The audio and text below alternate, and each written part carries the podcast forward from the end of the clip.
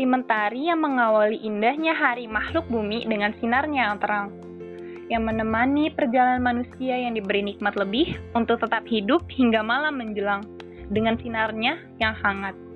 Assalamualaikum warahmatullahi wabarakatuh. Halo Sunshine. Selamat datang di podcast kita. Sebelumnya, kita mau kenalan dulu nih guys. Karena tak kenal maka tak harus. Hmm. Aku bisa Ayani Widodo dan temanku. Eka Putri Ovani. Kita berdua dari Prodi D3 Administrasi Perkantoran B FEUNJ 2018. Yeay, keren banget sih, ya ampun. Nah, dalam podcast kali ini nih, kita berdua mau cerita ini gimana sih rasanya kuliah di UNJ? Nah, sebagai permulaan, boleh kali ya kita ceritain dulu gimana sih cerita awal kita masuk di UNJ. Nah, kali ini siapa yang mau cerita duluan, aku atau kamu? Nah, mungkin boleh nih dari Frista dulu kali yang ceritanya panjang gitu ya. Oke deh, sip.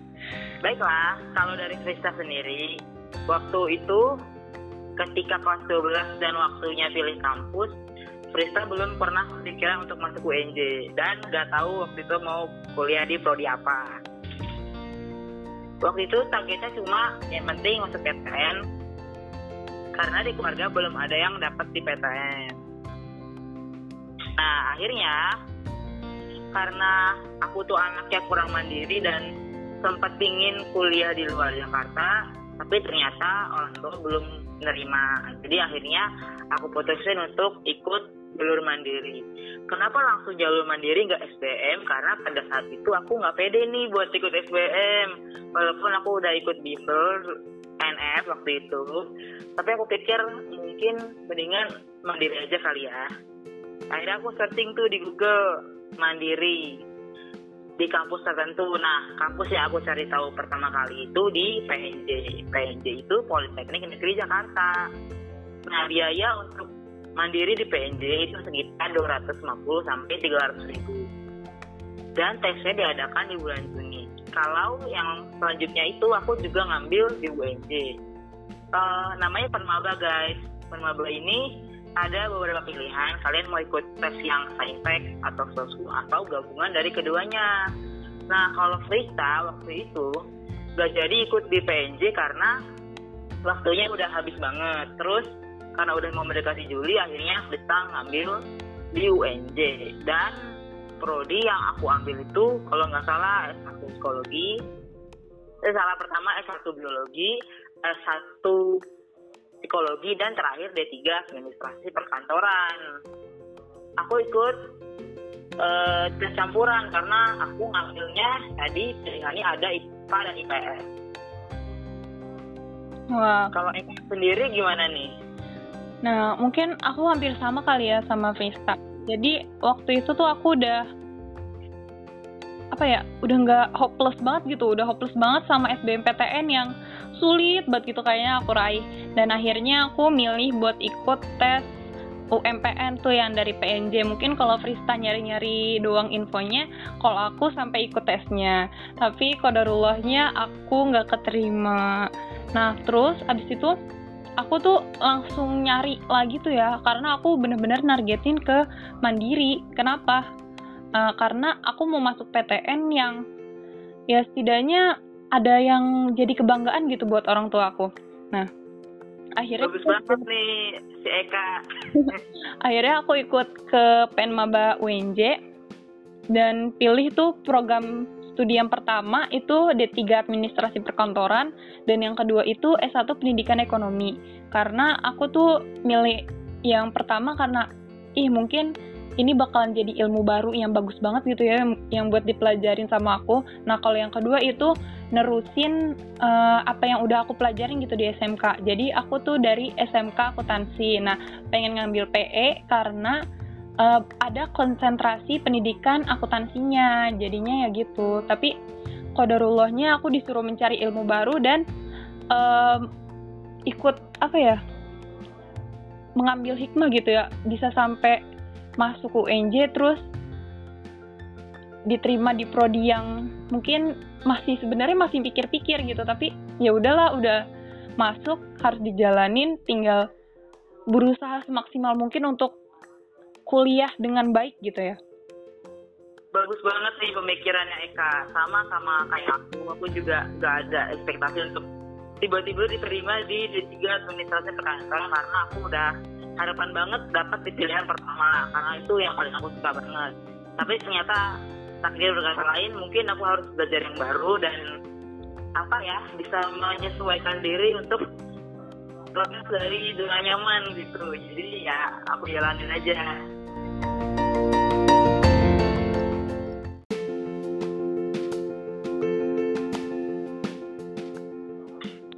Wah, panjang banget ya kak cerita kita. Bakalan dikenang nih pasti soalnya ya gimana ya mengingat-ingat perjuangan kita untuk masuk PTN tuh sulit gitu ya. Banyak banget rintangan yang harus dihadapi. Iya betul banget nih Eka Pasti semua yang udah kita lalui aku SD bakal jadi kenangan banget Nah lanjut nih ke tema kita Yang paling utama yaitu Gimana sih ospek atau masa orientasi di UNJ Wah, mungkin aku bisa jelasin sedikit kali ya kak. Jadi di UNJ itu ada namanya PKKMB atau Pengenalan Kehidupan Kampus Mahasiswa Baru. Nah, sebelum-sebelumnya itu namanya masa pengenalan akademik atau disingkat jadi MPA, tapi di tahun kita tahun 2018 itu namanya diganti. Nah, PKKMB sendiri itu merupakan kegiatan pengenalan terhadap program studi dan program pendidikan budaya ilmiah serta organisasi mahasiswa yang ada di uh, eh, UNJ Kak. Nah, kalau misalnya di UNJ itu mungkin sama kali ya di universitas lain terbagi jadi tiga tahap atau tiga fase. Pertama dari PKKMB Prodi, PKKMB Fakultas, terus ada PKKMB Unif. Nah, di situ kita bakalan banyak banget tuh kak dapat ilmu tentang apa sih layanan mahasiswa yang kita dapetin di WNJ terus juga gimana etika akademik? Terus administrasi akademik? Terus atmon atmosfer akademik tuh kayak gimana sih kalau di kampus? Nah di PKKMB ini juga sebagai bekal kita gitu ya kak untuk beradaptasi atau untuk menjalani kehidupan kampus kita tuh nantinya kayak gimana? Begitu kak. Setuju banget nih dari Eka karena kampus itu adalah fase di mana sebelum kita menuju ke fase bekerja guys. Betul. Jadi dengan kita belajar mengenai apa ya dunia kampus, kita jadi lebih mengenal gimana nantinya setelah kita lulus dan menghadapi dunia pekerjaan. Nah, kalau dari Frista sendiri nih, ada nggak sih kenangan yang gak bisa dilupain gitu? yang paling nyantol banget diingat semasa PKKMB atau yang berkesan banget selama PKKMB? Boleh ada dong ya kak. Apa tuh? Jadi aku PKKMB itu aku masih kayak shock banget karena ternyata masa orientasi orientasi orientasi di sekolah dan di kampus itu beda banget. Betul.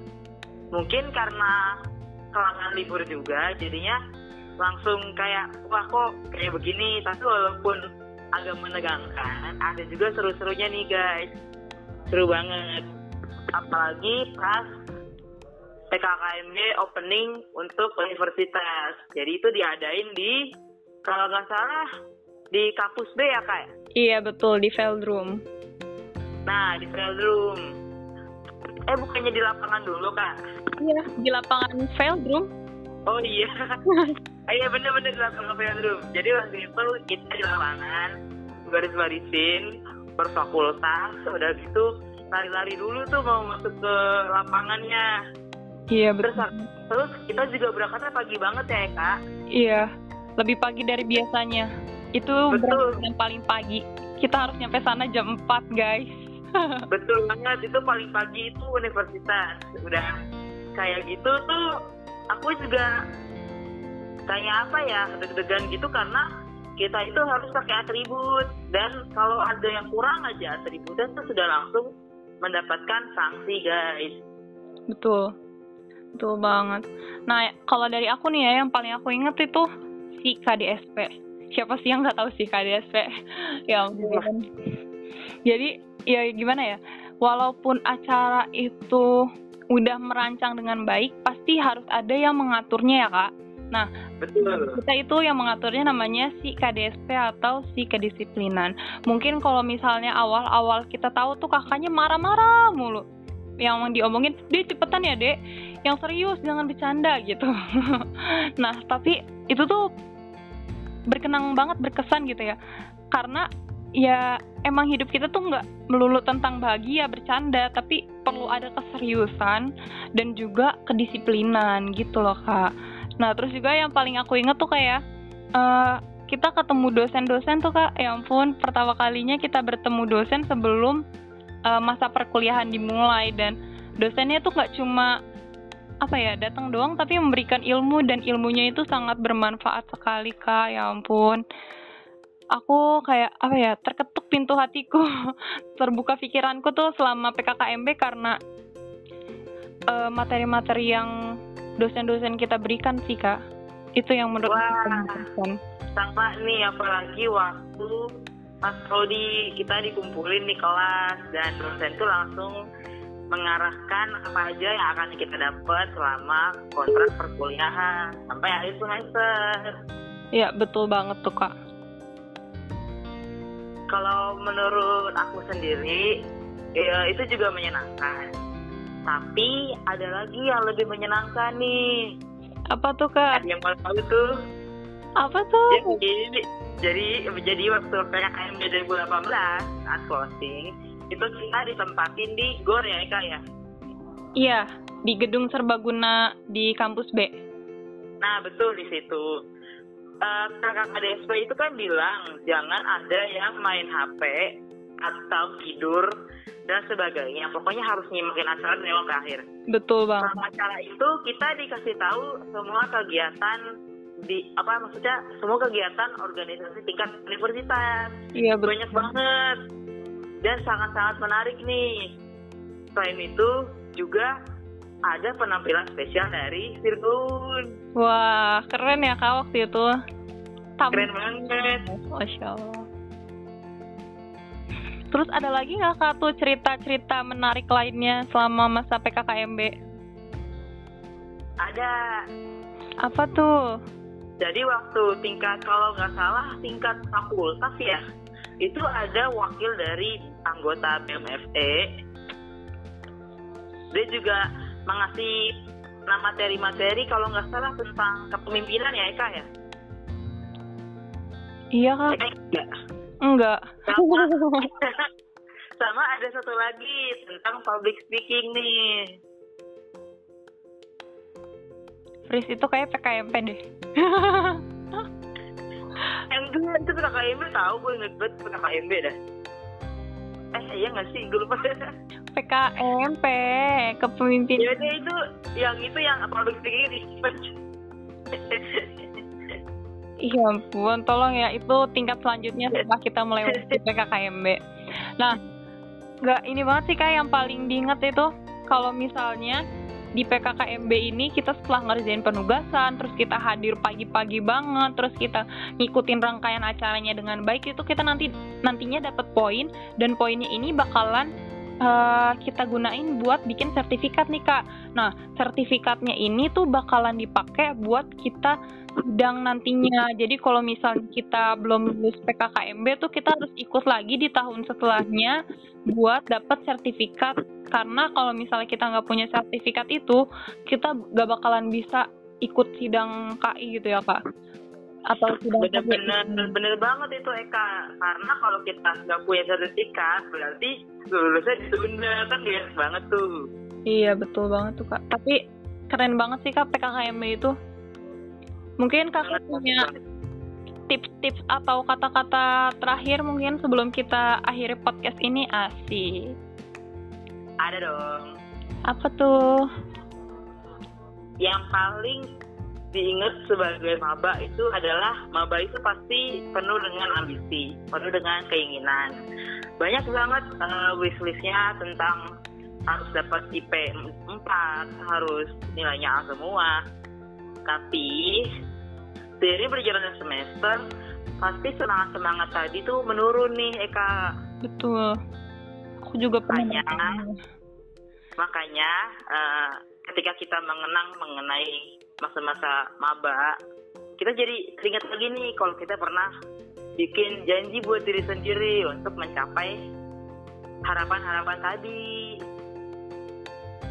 Wah iya betul banget tuh ya kak. Kita sebelum eh iya pas di PKKMB kita disuruh ngelis nih apa sih life plan kita selama di kampus, masya Allah. Masya Allah. Keren keren. Ada lagi kak? Jadi, jadi itu dengan kita bikin life plan, kita juga otomatis menanamkan dalam diri kita untuk tetap semangat nih kak apa pun yang terjadi Uh, betul ya kak, mengingat mengingat perjuangan kita waktu mau masuk UNJ, terus kita PKKMB itu rasanya luar biasa. Luar biasa. karena luar biasa, nggak boleh disia-sia ini hanya karena satu hal kecil yang langsung bikin kita down. Ya betul banget. Kata-kata yang paling aku ingat nih kak selama PKKMB itu hidup mahasiswa, hidup rakyat Indonesia. Nah di situ kita diingetin terus menerus kalau misalnya kita kuliah itu nggak boleh main-main dan kita itu kuliah dari hasil uangnya rakyat. Jadi apa-apa yang setiap jahitan di alma mater kita tuh ada tetes keringat-keringat rakyat yang mengapa ya membantu kita untuk tetap kuliah gitu. Jadi kalau misalnya kita udah diberi kesempatan tuh jangan sampai disia-siakan gitu kak. Mantap banget nih kak nih. Hebat. Ada lagi kakak? Ada lagi nih terakhir. Walaupun kita berusaha untuk mendapatkan target-target tadi, jangan lupa nih teman-teman, ada yang lebih penting. Apa tuh kak? Jangan lupa untuk berdoa guys. Wah iya bener banget tuh kak. Karena cita-cita tidak akan terwujud tanpa peranan dari doa. Betul, keren banget. Hmm. Ya, mungkin itu aja kali ya podcast kita kali ini. Lanjut di lain waktu. Sampai ketemu di lain waktu buat teman-teman. Bye-bye Sunshine. Have a nice day. Dadah. Assalamualaikum warahmatullahi wabarakatuh. Terima kasih semuanya. Terima kasih semuanya.